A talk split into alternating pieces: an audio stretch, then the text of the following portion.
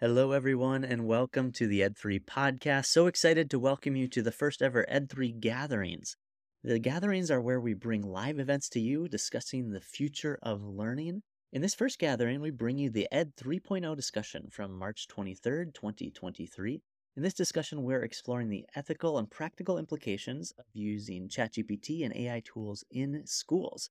Our guest speakers bring perspectives everywhere from New York City Public Schools to the EdSafe AI Alliance. And it's a great discussion on how we can think about the future of learning and how we can mindfully use these tools to improve learning, but also to give access to everyone. So I'm excited to have you jump in and we'll bring future gatherings to you.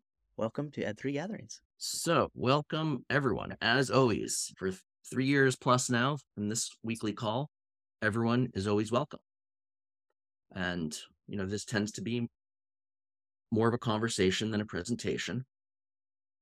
So for today, you know, my prompt is to get the conversation going. Sal Khan is integrating GPT-4 into a new service that can provide personalized tutoring for free. Ezra, Ezra Klein explains how this changes everything. In his interview with Kelsey Piper this week, she describes it as the likely arrival of aliens we can't really communicate with or understand due to arrive and affect almost everything in the next few years. So, hopefully, more for good than bad. But if we can possibly create regulations that keep pace with the technology to avoid the shortfalls that we've all seen in social media and many of the other emergent technologies. Tara, so welcome. You want to start? What your thoughts are? How sure. you like to hear this group of folks?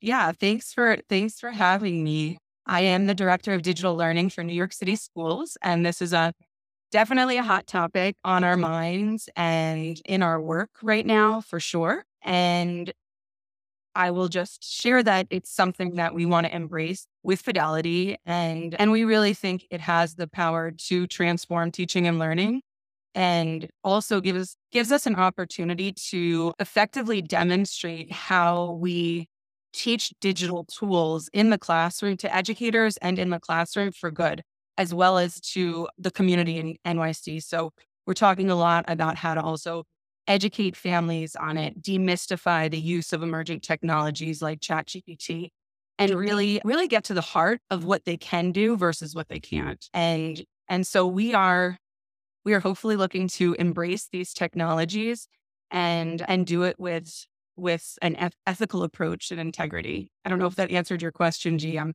I'm running from another another meeting, so I'm happy happy to talk more about it. Well, um, maybe just just give one more kind of you know from the front lines. You know, there you are, you know, in the chancellor's office, and they're mm-hmm. saying, you know, we're banning Chat GPT from the network because you know, fraud, you know, frauds, cheating, etc. And then people are saying, well, okay, we can't just ban it because that's not really going to work. So, where, right. where the hell do we go next? Right. Right. I, well, I think, you know, I don't know how unified, unified, I don't know, you know, how, how many people partook in like the initial decision to not have it open. I think it was just the safest thing to do for the size of, of the city and, you know, the unknowns around the technology. But now it's, it's really like, what's the risk of not embracing technology for our students who we want to be global citizens, who we want to participate on a global scale? And also, if they're not, if we are not equitably teaching these technologies to all New York City students, it also drives inequity for, for students at home who might be accessing it, regardless of whether it's available on their on their school devices and um, through the filter at their schools. So I think we're just really trying to be as transparent as possible around the benefits of AI, what AI and machine learning are, and then transition into how is chat GPT different and why is why is all of like like AI is not new, right? It's in all of our lives. It's going to continue to, to be, but how is chat GPT different and how can we leverage it to really transform teaching and learning? You said the word transparency. I want to start, you know, pulling more people into this conversation. But mm-hmm. you know, my my son would say, and he's, you know, he works in this space. That's the whole problem. It's there is it is fundamentally impossible to have transparency with the current large large language models. They are inherently black boxes that will not communicate to us how they make their predicted, you know, out- outputs to our inputs. So this focusing on transparency, insisting, regulating, saying no one, no AI could work in New York City unless it is transparent, unless it has what people call interpretability, right? It has to say why it did the thing that it did. It has to say why it gave, if it's going to do grading, it has to say why it gave an A and why it gave a B. It has to be able to explain that. If it can't, if it just says A, B, B minus, C plus, right, then you don't really know what why, right? And what other goals might it have? What biases might it have? So that to me is the center of this conversation. But I want to, Lori, do you want to go next of help? Yeah. Oh, you're muted there, Lori. I I so appreciate Tara being here because what a position to be in at this moment in time in the New York City School District. And I I applaud you for being in that space because I I agree. I think right now I love the way the the article that you circulated used the word fire to describe mm. AI. I think that's where we're at, where we have something that is both kind of infinitely powerful, but also infinitely dangerous. And on the bias equation, doesn't start out from a neutral position. So anybody who wants to enter in this conversation about ethics, really the place to start is with stochastic parrots. It was four researchers, seminal work put out way before the rest of us really knew what AI was. In fact, these models were never even called artificial intelligence when they were first developed. That's a colloquial word, but they're really predictive language models. And I think in terms of being able to teach our students and frankly, you know, all of us how to use them ethically and effectively, it's really understanding what the technology is. So, yes, there's no transparency into OpenAI's model, but we do know a lot about how the composition of large language models work, right? And it basically is like you predict the next word after the one that came before it. Then you can predict two words. Then you can pre- predict three words. Then you can predict an infinite number of words. And that is what's happening. It's not thinking, it's not sentient, those are all things that are phenomenological, right? That's what we see. And frankly, that's actually even what the Microsoft researchers see, right? They can only look at the outputs. But I think we we do know, and I think it's important to kind of cabin what this is, not to say that it doesn't have a huge potential. And I, I use this every day in my work, but I use it kind of understanding the risks every time I'm opening it up and knowing what tool I'm using. And just I just want to clarify in case I didn't speak clearly. I'm not saying that OpenAI as an organization is not being transparent. I'm saying that the very essence of a large language model yeah cannot reveal I, am saying i'm saying openai is not transparent oh, well that, I, will add that i will add that onto your do you want to join in this and i don't know whether i know you have some information that you want to share also so i'm happy to you know you know again think less presentation and more kind of communication of what should what should we all know about your effort to lead some yeah, so I think to jump straight in, I 100% agree. OpenAI is not being transparent. I'll join with you on that one. And I would disagree slightly in terms of the fact that LLMs are by definition black boxes. They do not have to be. So I think one of the things that we are very strongly arguing for in terms of the transparency aspect is the fact that we must demand that there is, for example, a minimum set that needs to be made available of the, the training data so that we can understand that that has been equitable and fair, that we understand that there aren't limitations that are being inherently put into some of these systems and things like that. So I think there is actually a way that we can demand transparency but looking at the precedent that's currently being set and the arguments that are going behind that, we're in a level of dangerous territory. so I definitely want to look at that. And you asked me at the start about the some of the different frameworks, and I think frameworks are great and they have their place, they're necessary. But what we're seeing right now is we need to look further, and we need to look further pretty fast. And I do have some slides. I, did, I will throw them up just so. I can chat through some of them to the point that was made just before. I think math has never been so sexy, right? Like I was at a, I was at South by Southwest and someone's like, I got ChatGPT to reply in the tone of Matthew McConaughey. I'm like, cool. And they're like, and it's the same conversation around the plagiarism piece as well. It's math, it's context, it's making connections, nothing more. And so everything else that's sort of being put onto this, there is no thing behind this that is making it go like think or, or go beyond that. It is only as good as where we are right now. And the other thing we have to be very clear of, especially when we're looking at education and looking sort of to the school districts and the way that things are being communicated at the moment, we've never been more a part of a product than we are right now. The only way these systems get better is by learning from us. So we are the product moving forward, and that has massive consequences also, and not least in terms of sort of data privacy and data protection. Yeah, the landscape's big. So everyone's talking about ChatGPT. It's based on, well, we had GPT-3, now we have GPT-4 that has decided to go black box, which is fantastic. And I think we we definitely need to argue around that in terms of how these things are trained. I think a lot of us understand that, but in case you don't, we have a really nice graphic there about what happens.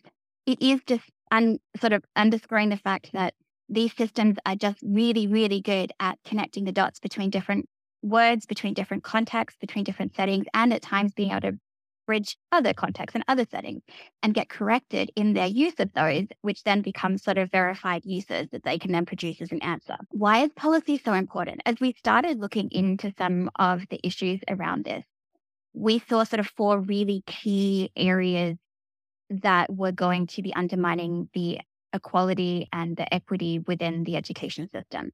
These would be systems that are specifically designed to limit access. And so I had a really great tweet there.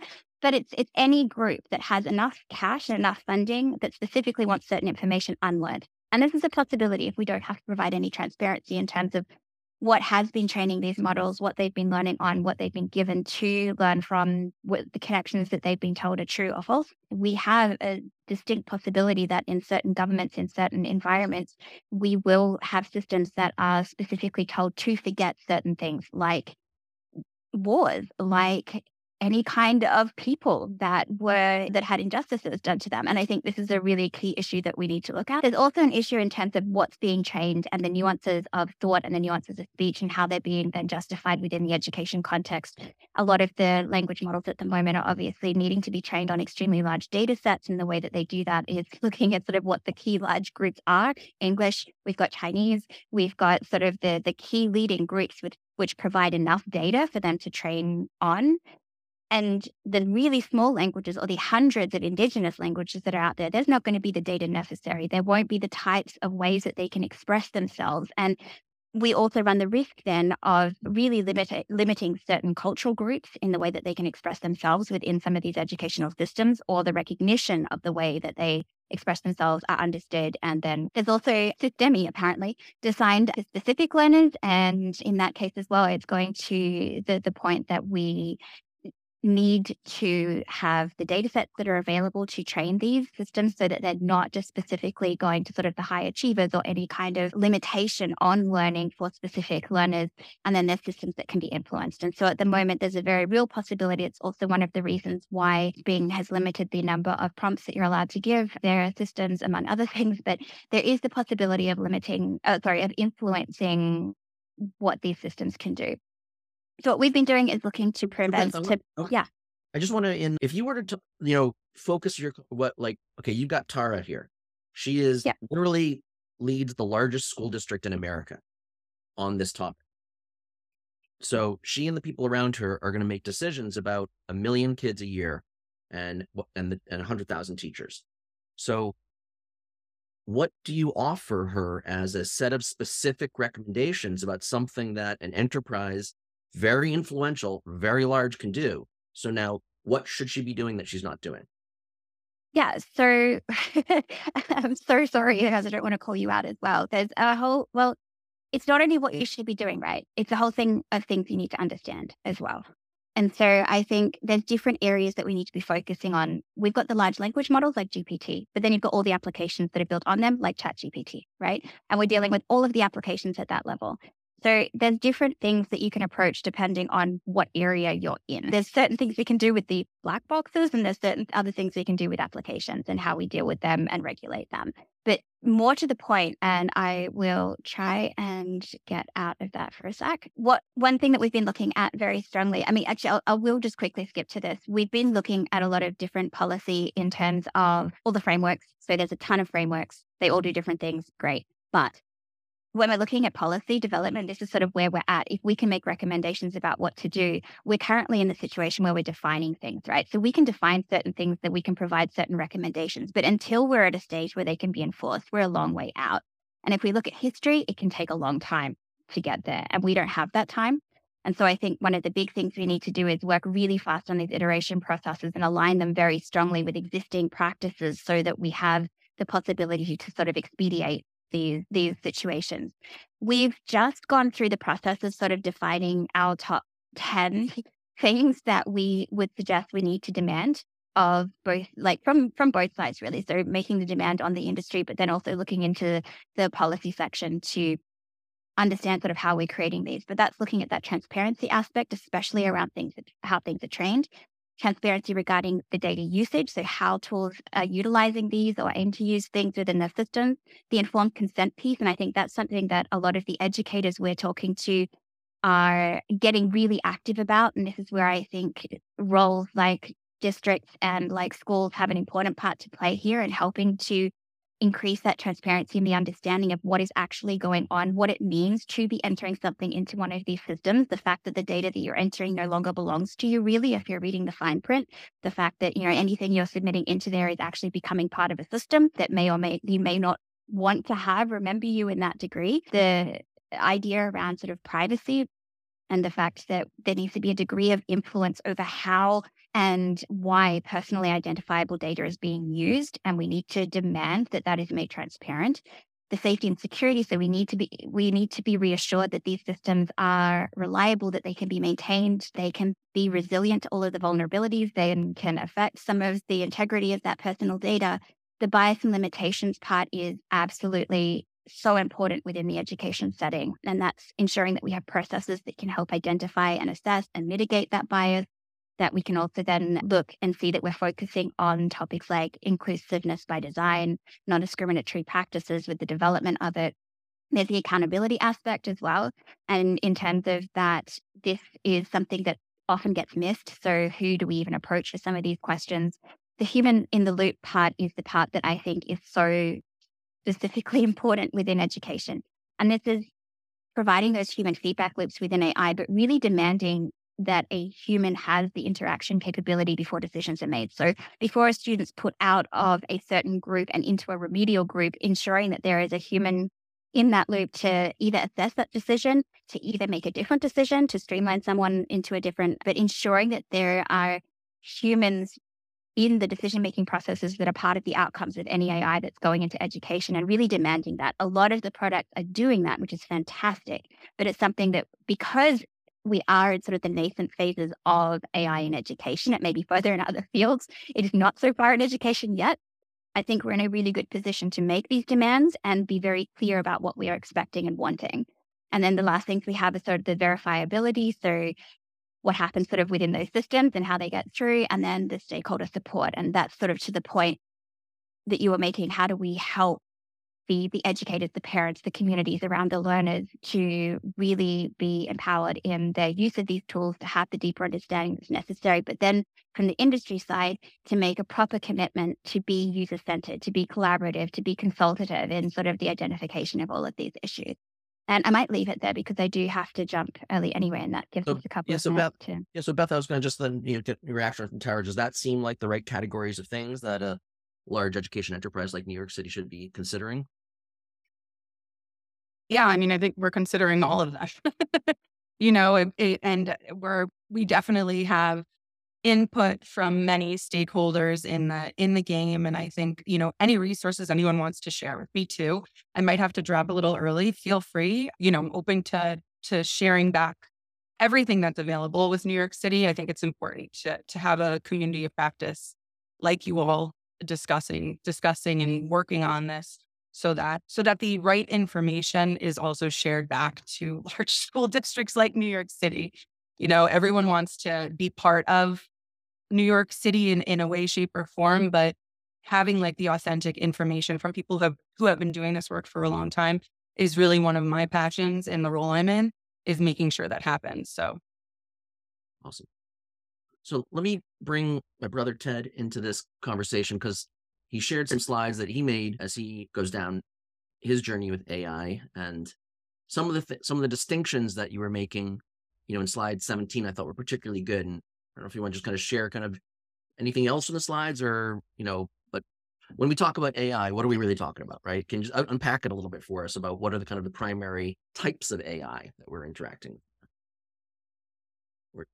processes. Muted there. Backing up very briefly and then accelerating and apologies. So I started programming in sixth grade in 1975. And so I've been following AI continuously, you know, since then. And it's always been the thing that was promised and never delivered. And now it is, you know, very, very, very significant. And we're all seeing that. So for the past year, I sort of invested most of my time in understanding AI in a sort of hands-on way, programming, touching, learning. And it is a language and a set of distinctions that is complicated, uh, you know, at the scale of computer science. And I think that in the same way that we've had digital knowledge and digital, digital citizenship and et cetera, there's a whole bunch of distinctions that are important. So some of this may be a little bit beginner to some of you. Hopefully this is a little bit sort of clarifying but this is I you know a slide on AI techniques 1.0. So in particular, the, the initial set of AI techniques that we're sub talking here is supervised learning. And that's when you have a known data and a known output, and you can just train the AI to recognize, given this known data, it's this output, given this known data, it's this output. And in particular, they, that often divides into a prediction like usually it's called regression and it's predicting a value. What is the price that a home would settle, you know, sell at? What's the probability that this person won't pay off their debt? You know, so there's various different, it's a, it's a predictive number and a, a parallel class of problems are classification, which is usually to one event mutually exclusive classes. Will this patient have a stroke? Is this transaction, you know, fake, you know, et cetera. And in parallel to that, there's clustering, which is like, how do you take all of this data and say, well, are there really actually K different groups that are sort of similar, you know, for this? Reinforcement learning is a whole nother topic on AI where you give it a goal and it just continuously strives to accomplish this thing. And one of the things that's kind of amazing is like the hot topic, and mostly what we're talking about is large language models. And large language models are really not doing any classification. They're not doing any clustering. They're not doing any reinforcement learning. So in some ways, I'm part of the sort of, hey, everybody get aware because, you know, we're only seeing 1.0 right now. 1.0, it's going to be way different, way bigger, way fast. And so everybody, all hands on deck, you need to understand these distinctions. And so this was my, you know, not the sky is falling, but, you know, be aware. So reinforcement learning, anomaly. So I just want to underline one thing because in your in your slides, one of the things that you do is there's a great movie about AlphaGo, and if anyone hasn't seen the movie about AlphaGo, it's a really incredible movie. It's when AI beat human expertise in the game of Go, and that was reinforcement learning, right? That was basically play a gazillion games until it develops strategies that were superior to human experts. My understanding yeah. of large language modeling is sort of the opposite, which is you run the model once basically you then tune it after and then it doesn't i don't think that someone correct me ChatGPT, gpt gpt-4 is not learning anything more particularly in its model yeah that's that, that's mostly true i mean actually probably what's true is it's being trained for engagement and it's going it just wants to be used by people and so when somebody hangs up on it it's like oh i guess i wish i, I should have complimented their hair you know or something like so God, nice hair. Nice hair. You know, like so like, like babies or cute puppies, you know, the thing that people need to understand is that AI is an attention attention economy play, like advertising, like the fact that Facebook is free, like the fact that Twitter is free, and that um, you know, when we're participating in even what we think of as passively, we're not just passively participating. By the fact of engagement, you are altering it. And there's just an inherent you know, not you individually, but us collectively, you know, are doing that. So there's a whole bunch of related AI, you know, technique, which I would call, you know, 1.0. If you, you know, Greg's selecting certain slides, my slide set is, you know, 60 slides. People should just skim it and look at things randomly and, and you know, hopefully something in there is useful. So let me, let me, let me, let me pause. You said it's like, so when I looked at this slide, what jumped out to me is I was thinking, okay, so what does that mean it'll do well in education? Right. So prediction. Okay. That's like who's going to drop out, who's going to, who's likely going to have a problem, who's likely going to do really well. Right. That's, that's a prediction. Right. Classification. Well, okay. I'm going to do like this essay scores at proficient at level four, you know, this one at three, this one two, right? Classification, clustering. Okay, these students might have dyslexia based on what I'm seeing.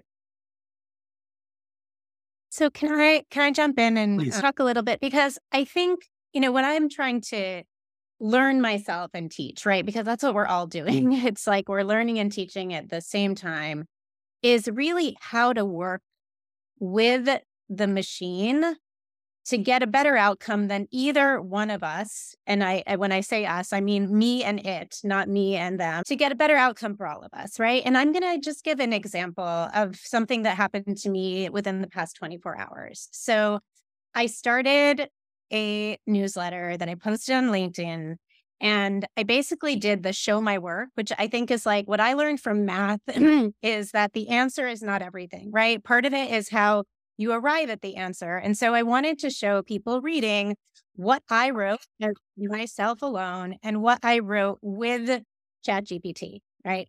So I did that, but I did not show where I edited ChatGPT, which I did. So, like in specific paragraphs, I went in and I changed things. I was using an example from Bell Hooks. And Bell Hooks is a cultural anthropologist the book that I read of hers is on writing. And that was the example I was using. Mm. I have the book from Bell Hooks literally sitting in front of me, and the author's name is not capitalized. But when I saw that ChatGPT returned it back to me uncapitalized, my own human bias fixed it. At which point, one of my professor friends pointed out to me that Bell Hooks actually intentionally writes her name without capitalization for an intended purpose, right? So that they put themselves in a in a more subjective instead of objective position.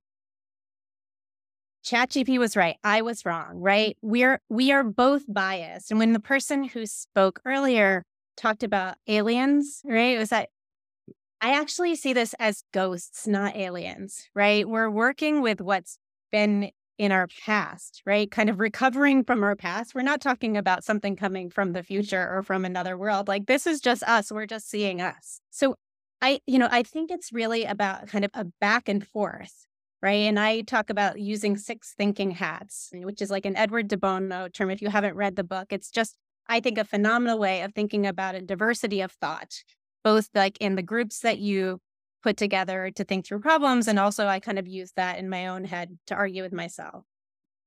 But if you just think of this tool as one of those voices, right? Unreliable, but sometimes like has has some wisdom, right? Sometimes has some facts. But you kind of have to to balance it out with all of the other tools you have in your toolkit. I was thinking it like also like i mean scott i just i forget i was just trying to chase down one of your recent posts where you're like okay we all need to be on a six day workout right? Where we work on our chat prompt skills because like we all we all should particularly us a lot of the folks on this call like we should be we but it's changing so fast. How do we even keep pace with it? How do we practice this? You know what's a way that you know you know ted has a ai workout buddy you know that he works with right? And you know, we might all need a kind of AI workout buddy in order to be able to keep up with the pace of change. Scott, do you want to share anything what you're of what you've been doing or what you're how you've been approaching it? Yeah, I think, you know, build in public is the phrase a lot of people mm-hmm. use in the startup world. I really like learn in public, which is really mm-hmm. similar to what Lori just talked about. So one thing I'm just doing as an experiment is like, could we build a group course on LinkedIn as a practice? So essentially going through prompt engineering, which is how do you ask questions? And in this case, we're doing it with image generation. So looking at Midjourney and I think that thing that I'm trying to show is like in less than five minutes, you can create something And with an additional five minutes a day for three, four days, you can really become a fine tuner, right? Like you can not just take what it gives you, but start to add in like the artistic elements. And and I think people just have to see how easy it is to then be able to start experimenting. And I think that's what's great about students is that they're maybe less afraid to uh, start experimenting than we are. And, you know, I think school definitely is tends to work a lot of that out of them. So I love the idea of AI encouraging people to learn in public and share, kind of like Lori said, because I think that's where the beauty of Midjourney, another tool I just saw yesterday, Bloombot, which is like a Discord bot for English and reading text, is that it's a social experience. And that's one of my fears with AI is that people end up in their own language model, kind of like we heard earlier. And, you know, I think that could be um, detrimental to learning. But I think when you open it up where you get feedback from other humans and other people's models, like then you have a little bit more comprehensive view and less likely to go down some of the more dangerous routes. I think people might might end up. I started resonating with Lori's note about showing your work in math. You know, I was a math major, and the answer isn't the answer. How do you get to the answer? And your logic and the beauty of the logic is what math is truly. And the beauty of the proof is more important than than the fact of. And I think we, as humans, we're lazy, right? We will offload to a machine anything we can offload to a machine, and at the detriment of the development of our own capacity. And I think that is the real deep risk with large language models and AI generally. And I'll separate large language models from AI as as related concepts. If we let ChatGPT write our first drafts, we are no longer mm-hmm. in the process of ideating the structure of our thoughts. We are offloading that to a machine and then using our reaction to that to frame how we communicate. That is super dangerous because we are no longer the inceptor of our thoughts. We are only the reactor to the thoughts the machine puts together through processing and random chance. So, you know, I, I think we need to be very careful about damaging our own capacity as humans. Like, how many phone numbers do can you recall right now and type into your phone to to connect to somebody you love or know? Not a lot, because we've offloaded all of that to the machines that we become dependent with. So, you know, I think we need to be very, very careful about giving away our own humanness and our own intellect to the ghost that is in the machine. I'll also say that large language models don't care about the truth. They only care about convincing you that they're they're human because they are replicating the patterns of our language, but not the truth or the insights that live within. That's why I think connecting it to things like Wolfram Alpha and other kinds of logic models. So the sub process does the sanity check. I just said ABC. Right. Then you now upload that to Wolfram Alpha to see if Rule uh, based. ABC is in fact the fact Yep. and do a little bit of quality checking in the process. The machine will certainly get better and become more human like and become more reliable in terms of facts being facts. All the while, we'll be diminishing our capacity as humans. And I think that is the big risk. Let, let me just add in a little architecture analogy since that's my origin story. You know, if we do go back to talking about this as fire, re- the laws that we have around fire came from things burning down, right? Like we typically don't regulate until we've already had a catastrophe. And, you know, I think this is like the line that we're, we're trying to learn from history and not repeat our mistakes. And so, you know, at the same time that I, I kind of believe in holding two things in conflict until they find resolution and kind of suspending the resolution for a while while all of this is happening. So I think we can simultaneously work on having a kind of playground. And when I say playground, I mean a place where we can experiment and really learn what's happening and try things out and find what works and what doesn't. And at the same time, a really heavy like lobbying of re- of regulators to do something. Right. I think it's absolutely important that we have re- re- regulation before we do have catastrophe. Because, I mean, if you just look at what's happening right now, with we've put the power of deep fakes in everyone's hands. Okay. right. A week ago. Right. okay. So there's like, there's nothing now. You can no longer look at a photograph and believe that something actually real happened. And that's, you know, that's been evolving, but it's now like uh, your, your neighbor can do this.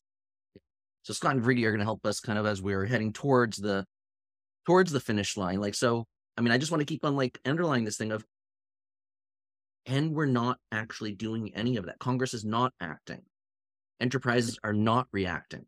You know, the in the in the Klein piece it says, you know, most AI scientists will say there's a one in ten chance of catastrophe.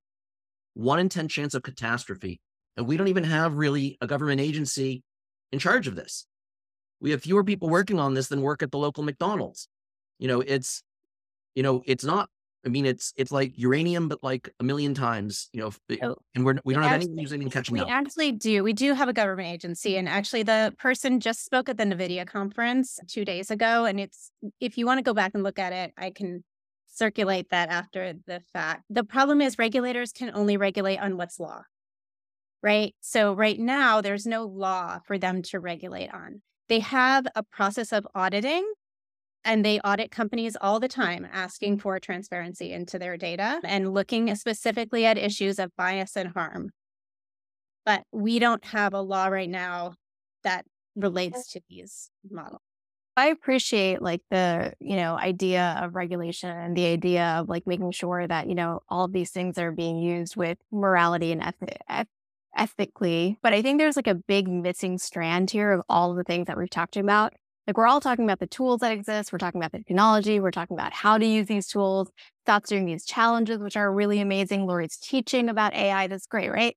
But the thing that we're actually missing here is like the fundamental principles about how and why AI exists and how it will continue to evolve. And I think we experienced this during Web3 also. So we talk so much about Bitcoin, about blockchain, about all that. And we talked about using those technologies, but we never talked about you know, why these technologies are so important to the sort of like evolution of the world and how new technologies are going to continue emerging in addition to these that are going to continue evolving those concepts. And I think that like we we we've sort of like sort of talked about them, but we don't like teach these things to students and to educators, right? So how do we teach students and educators about the fundamentals about why AI exists, how it exists, how it's going to evolve so that when the new chat GPT comes along or when a new technology comes along, which it will, you know, there are going to be new apps that come up. You know, there's going to be something better than Midjourney. There's going to be something better that exists. How do students then react to that and and adapt to that really quickly rather than, as you said, Greg, before, trying to keep up with just how fast this particular technology evolves? Scott? I think I just think I'm an optimist of that I do think this can actually make us more human. So I think that's the, the take I see is like you think about the classroom and a teacher, how much time is spent creating the lesson plans, you know, doing these administrative tasks. And like if we can get straight into the discussion points or we can have people getting details that then they, I as a teacher can easily find what things they're into, you know, like I just think there's so much potential where the teachers can spend more time on the interpersonal rather than on the didactic. And that takes training for the teachers, but I think that could be a, a real unlock. And you think about all the things that are thrown on teachers that aren't teaching now, and could some of those be offloaded, right? Like, is some of the issues talking about home issues, social emotional learning, like are there pieces where we have, you know, tutors helping people are behind so the teachers can focus on discussion? I mean, I just think there's there's a huge upside. So I know I just want to throw that that piece in because I'm always an optimist. Yeah, and I'm with you, Scott, there. And that's one of the reasons why we can't expect all of the technology that is continuing to evolve to be uh, regulated, right? Like how much are people going to regulate? And if you regulate, then are you also inhibiting innovation and, and the type of things that Scott's talking about? Well, and I don't think you have to wait for regulation to happen to use it and to start teaching, right? I think that's my my point is like let's do both at the same time.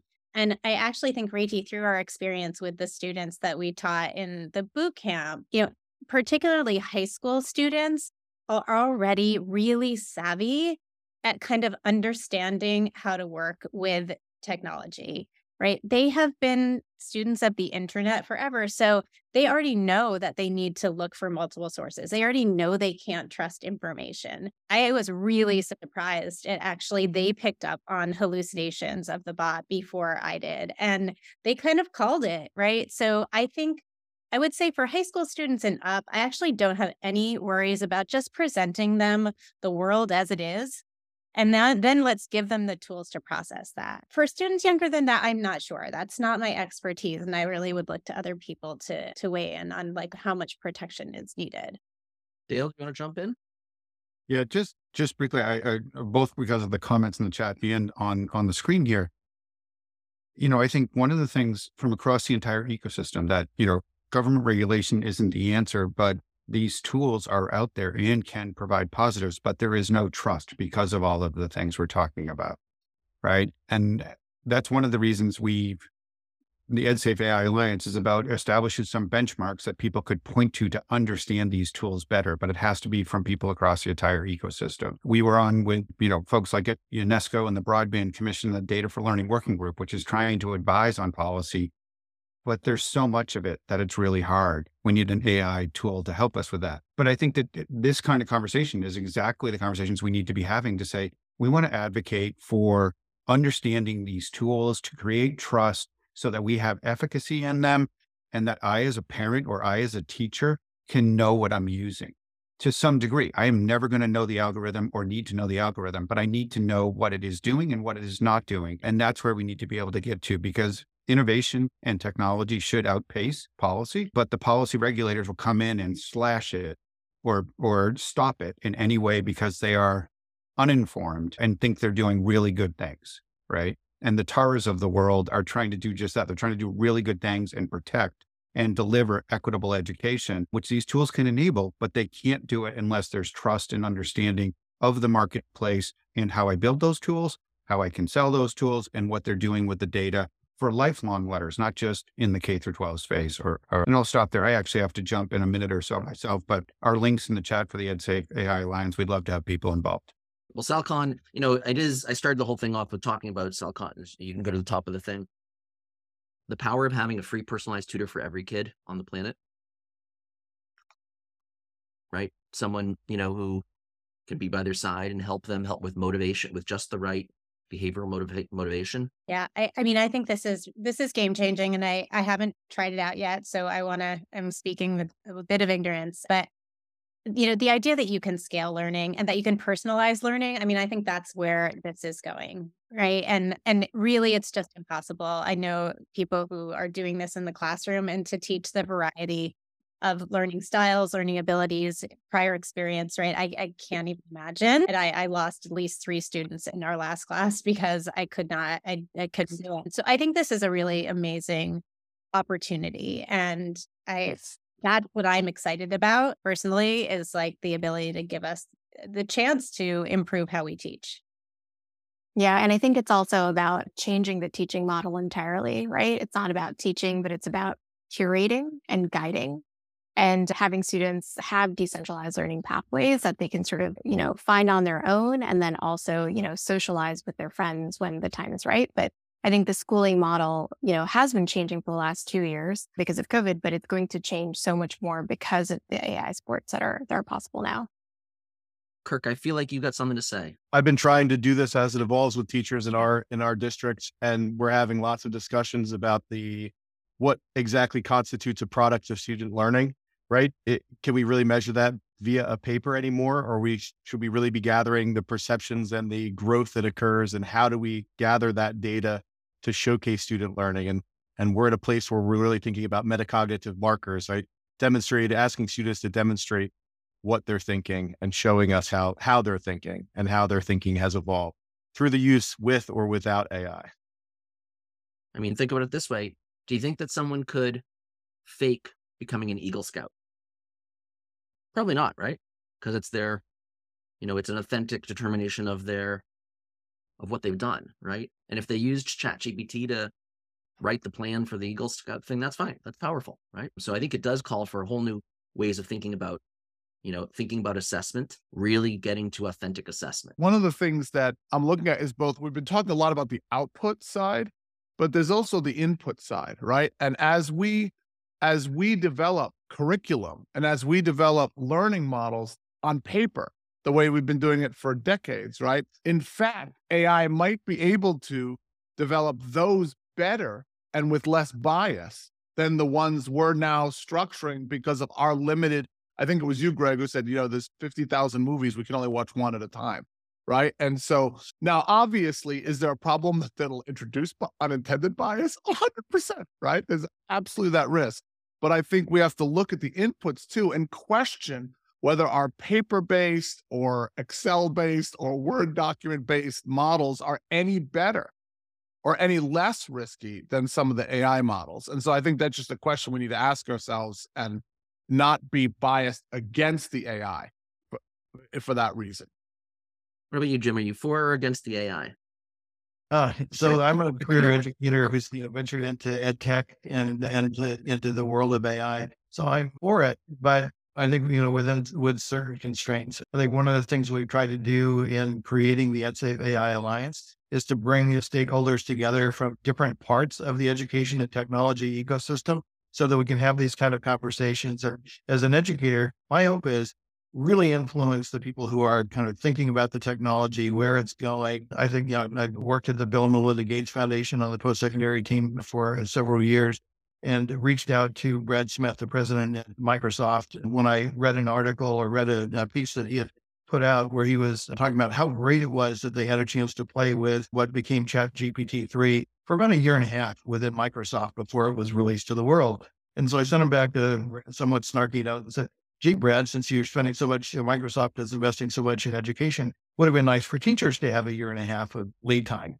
for this. You know, and could you think about this for GPT four, GPT five, whatever is coming? I think that you know our best defense is a good offense, and trying to get you know educators to help drive and inform the conversation because the technologists went to school, but they haven't really been responsible for educating others, right? So I think that we have a, a reciprocal kind of opportunity here and just super thrilled, you know, to sit down on the conversation with you all today. Well, this will not be the last time that we all talk about AI. so uh, look forward to talking to you in any different format. Thank you, Ted, my brother, for for joining us. Thank you, everyone else. Good to see new friends and old, and uh, look forward to working with you all. Bye.